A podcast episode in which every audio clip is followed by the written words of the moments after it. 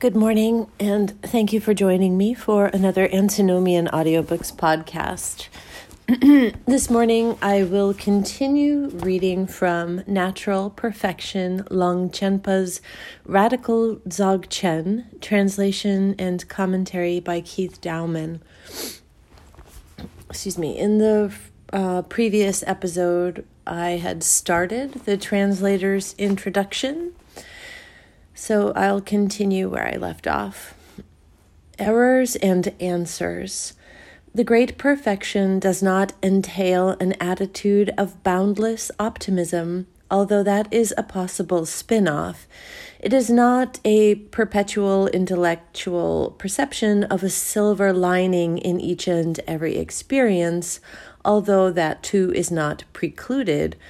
It is not an altruistic ambition to save all beings and the environment through a positive and loving attitude, although that also may eventuate.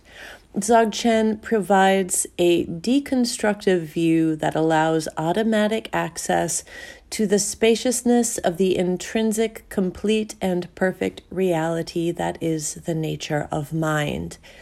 This lurch from a reliance upon the rational mind to an existential understanding of reality occurs in the light of deep initiatory experience, which is known technically as an introduction to the nature of mind.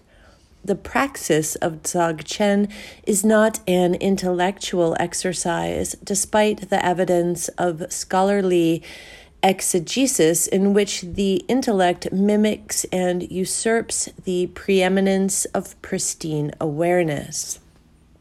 The intellect is redundant in the momentary insight into every experience of the flow of experience as compassionate emptiness and light.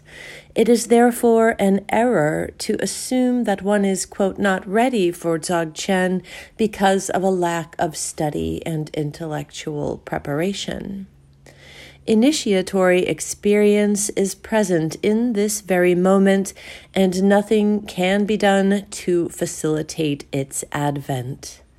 Any kind of preparation or for practice muddies the waters in its assumption of a goal to be reached.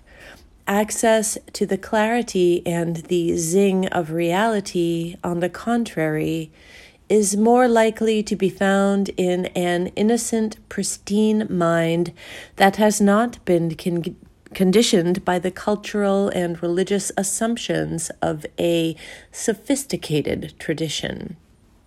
Purity of karma, putative rebirth, degree of meditation concentration, facility in visu- visualization, levels of attainment, and so on are all issues pertinent to acceptance and success within a hierarchical cult wherein a particular ideal form of social and psychological behavior is a goal to be achieved. But to the formless experience of Dzogchen, such considerations have no relevance. Striving in any kind of preparatory endeavor is an exercise in shooting oneself.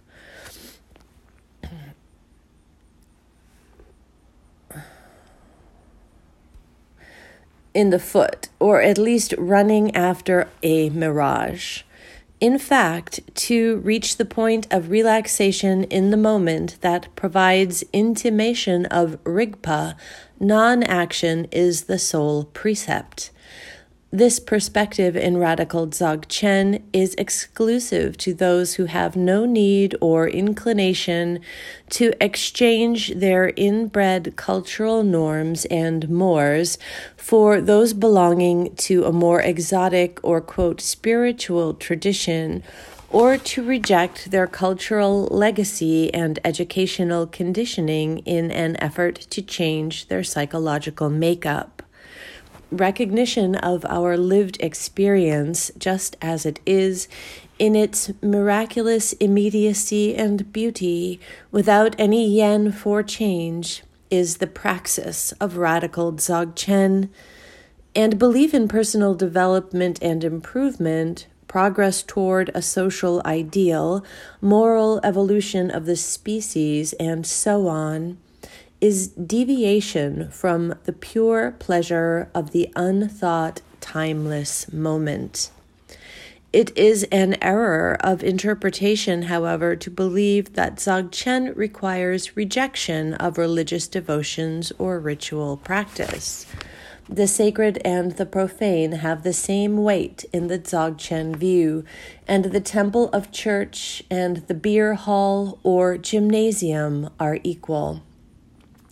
Insofar as the form or shape or color of experience in the moment is immaterial to its potential for transfiguration or recognition of the nature of mind, whatever physical, verbal, or mental habits prevail in the stream of one's life provide the stuff of Buddhahood.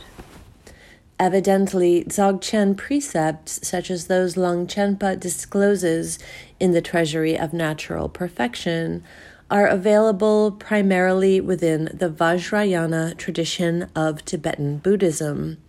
And it is to be expected that the majority of Dzogchen yogis and yoginis will have assimilated an intellectual understanding of that tradition if not a daily practice of meditation, yoga, and devotions. But no Buddhist conditioning, ritual worship, or lifestyle, nor even Christian or Jewish devotions provides any more or less fertile ground for recognition of the nature of mind than the lifestyle of an agnostic professional, for example, or a self indulgent hedonist. On the other hand, the recognition of the light of the mind, the emptiness and clarity of mind that signals Dzogchen initiation, may loosen attachment to conventional forms and mundane obsessions and habits, and galvanize any renunciate tendency.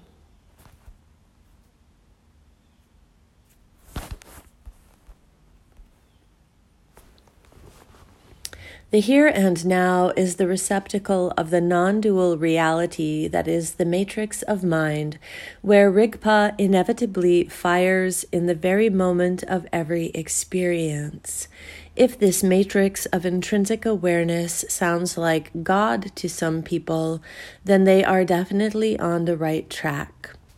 But the non dual state of Rigpa is personified as Samantabhadra, a naked and blue seated Buddha, whose name appears in the text as the Supreme Source, and who is the principal interlocutor in one of the seminal and most oft quoted tantras herein.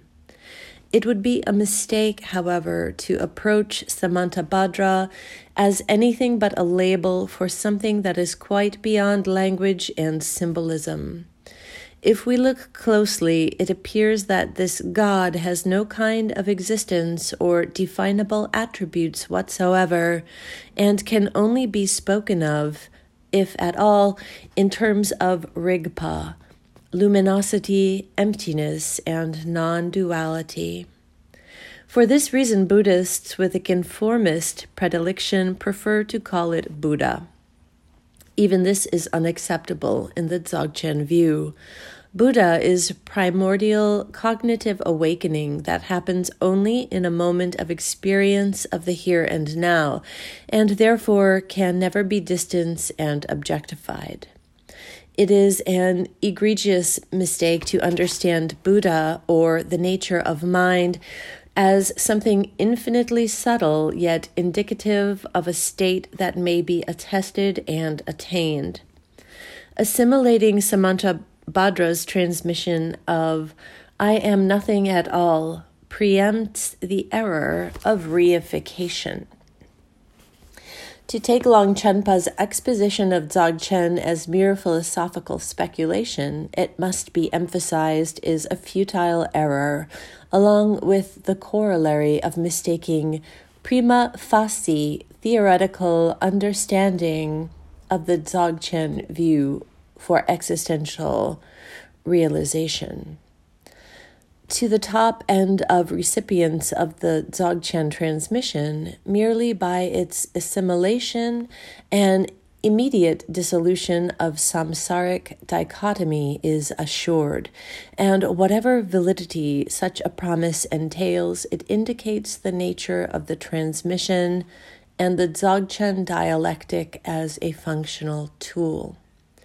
Insofar as its language is self referential, its letters, sounds, and meanings always pointing at their luminous, joyful essence, its dialectic relentlessly and consistently referring back to the unstructured light of Rigpa, and insofar as language is inseparable from our experience, we are constantly thrust into the reality that the Dzogchen exposition evokes.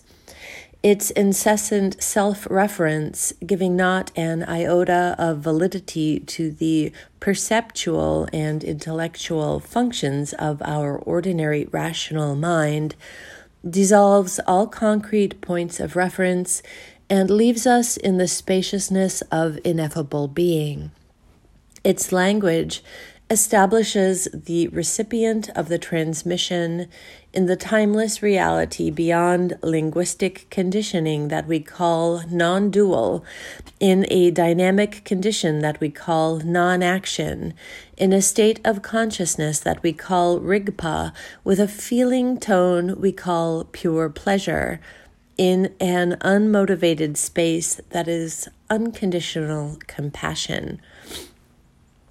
This self referential language induces the non referential state of natural perfection where causality has ceased to function. Thus, natural perfection implies the immanence of a nonverbal reality, and Dzogchen is nothing at all. Far from being an objective philosophical description of the world at large or a soteriological blueprint, this exposition is a magical psychotropic poem. More specifically, for the magic of the poem to function, it is crucial to understand the text to be what the Tantric tradition terms definitive, as opposed to provisional. There is no time lag between the momentary perception of the words of the poem and its consummation. We are not instructed to change our evil ways, to cultivate virtue and forsake vice, to do a hundred thousand prostrations, or to persevere in contrived meditations. On the contrary, the imperative voice is rarely used, and when infrequently it appears, we are told simply to relax, to let go, and let it all be. And even in such formulations, the advice is not actually prescriptive but descriptive of the moment, although grammatical forms may indicate otherwise. Any tendency to interpret the Dzogchen precept as a consummation to strive for is an indication of misunderstanding. The precept non action, for example, if taken literally, may precipitate the undiscerning reader into a state of couch potato indolence rather than allowing the magic of the Dzogchen dialectic to dissolve all motivation, including the tendency to idleness, and thus permitting dynamic spontaneity to prevail. Likewise, the precept non action should not be understood as cause to cease and desist in any discipline whatsoever, particularly on the progressive paths of spiritual aspiration, although the habit of the rational mind demanding the identification of a cause reliably efficient in producing an effect through time will be detected there the Dzogchen transmission taken as the cause of some future benefit indicates a mind at work at the lower end of the spectrum of its recipients. Moreover, it is a dangerous error to interpret the precept non discrimination as license to indulge the peculiar personal weirdnesses that genetic and personal karma engender.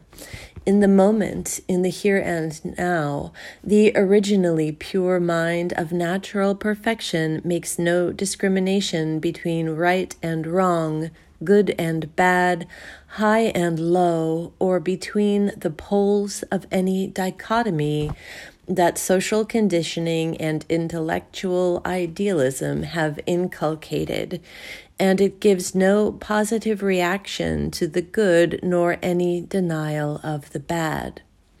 Acceptance of the totality of human potential may expand the horizons of our experience to infinity, but if the self serving rational mind takes hold of the notion that all and everything is permitted and uses it as a principle to act upon through time, then the expectation that karma will perform its worst will not be disappointed.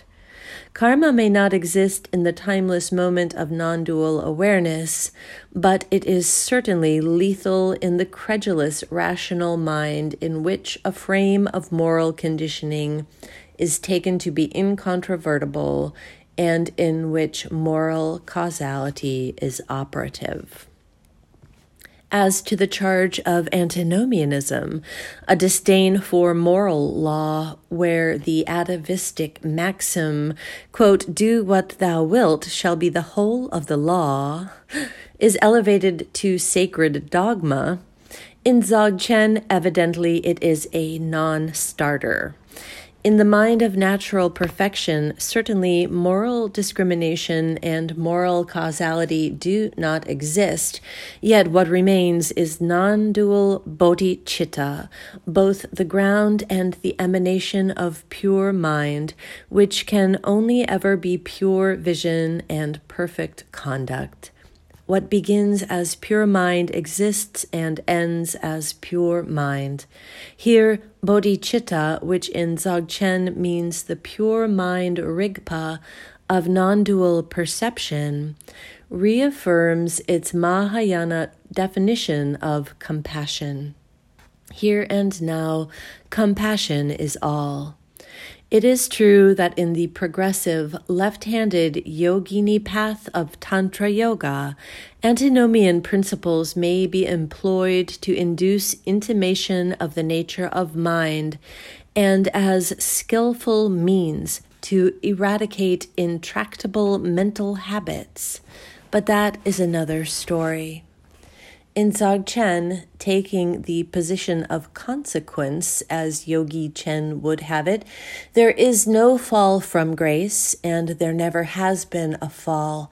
And in the realization of that reality, where the golden age lies just beneath an insubstantial, fragile surface of dualistic belief, any moral dualism becomes the problem rather than the solution. Judeo Christian dualism served and continues to serve the Roman Empire and its successors as a method of taming the barbarians, but it becomes morally and existentially oppressive when the natural perfection of being becomes gloriously evident, as, for instance, in the 60s efflorescence of soteriological consciousness. The insecure mind that relies upon religious dogma and moral dualism will feel threatened by these ethical considerations, and tightening up, it may become unreceptive to Longchenpa's sublime poem. Everyone who partakes of a moment of awareness in the here and now, everyone without exception, is a candidate for the revelation of natural perfection because Dzogchen is all inclusive by definition. But it is a mistake to believe that Dzogchen, open to all, is accessible to all. If it were so, then the samsaric world would have vanished long ago. Secret Tibetan texts, such as Longchenpa's, are useful only to those people whose time has come. To most others, perhaps less so in Tibetan society than others, although the words are familiar, the choice and order of the words are incomprehensible those whose faith has been placed in a goal oriented, progressive path will find their receptivity occluded by a rejective emotional response induced by attachment to investment of time and energy in a dogmatic sadhana and devotion to a personal mentor. Some will be unable to approach due to socially conditioned blockage. For many in Tibetan society, considered Dzogchen heterodox and hazardous, and in Western society, the Church's historical condemnation and persecution of non dual mysticism has been unremitting and unforgiving. Others will be unable to accept a human guru as the mouthpiece of Samantabhadra. The majority will be so caught up with the concerns and affairs of this life, with conditional love and social acceptance, with profit and shopping, that they have no time for Dzogchen. Thus, the candidates for Dzogchen transmission are few and far between, and an aspect of Dzogchen's self secrecy, its natural hermetic character, is disclosed. In pre revolutionary Tibet, to this natural protection was added a veil of secrecy contri- contrived by a self protective priesthood the custodians of the wish fulfilling gem. In its transmission to the West, some teachers have forsaken the old conventions, and in order to serve the spiritual thirst and fill the spiritual vacuum left there by a moribund religious establishment, take the risk of teaching Dzogchen openly. In Western society, the message, message of Dzogchen may come as a relief, particularly to those who feel that much of Vajrayana Buddhism is culturally alien, or that the cultishness of Lamaism is akin to Animal Farm, or that the great gains of the Protestant Reformation and the move toward non dogmatic humanism seem to have been thrown away in a fascination for Oriental ritualism and dogma or that the distinction between Buddhism and Christianity rests on fashionable conceits. It is an error, however, to believe that Dzogchen can be taken ready made from a book. See Canto 24. A cogent semantic or poetic statement of Dzogchen, any of Longchenpa's innumerable verses of precept, has the potency to induce an incipient realization of natural perfection, but lacking a contextualizing lineal tradition and a mentor and exemplar who can assist in short circuiting rationalistic mental habits, it is likely to fast fade. It is the personal mentor speaking in the final stanzas of the text. so stay right here, you lucky people. Let go and be happy in the natural state. Let your complicated life and everyday confusion alone, and out of quietude, doing nothing, watch the nature of mind. This piece of advice is from the bottom of my heart Fully engage in contemplation, and understanding is born. Cherish non attachment, and delusion dissolves. And forming no agenda at all, reality dawns. Whatever occurs, whatever it may be, that itself is the key. and without stopping it or nourishing it in an even flow, freely resting, surrendering to ultimate contemplation, in naked, pristine purity, we reach consummation. I'll stop reading there uh, for today. There's a little bit more to the introduction and then we'll begin with the reading of the actual translation of uh, Natural Perfection, Longchenpa's Radical Dzogchen. So it's called The Treasury of Natural Perfection. So this is the translation and commentary by Keith Dowman. So that's Keith Dowman's introduction. I just think he's such a brilliant writer. Um, I love the way he uses words and um, I feel that this is the most important work I'm doing right now is helping to uh, make this material accessible and known. Uh, I studied with Keith Dowman on a handful of occasions and was introduced to the nature of mind by him but that doesn't i'm not trying to say i really understand dzogchen because i i um i'm definitely a student as well. So i hope you're enjoying this reading and i encourage you to listen to it again and to stay tuned for the treasury of natural perfection an exposition of the inner meaning of Dzogchen instruction. So, namaste.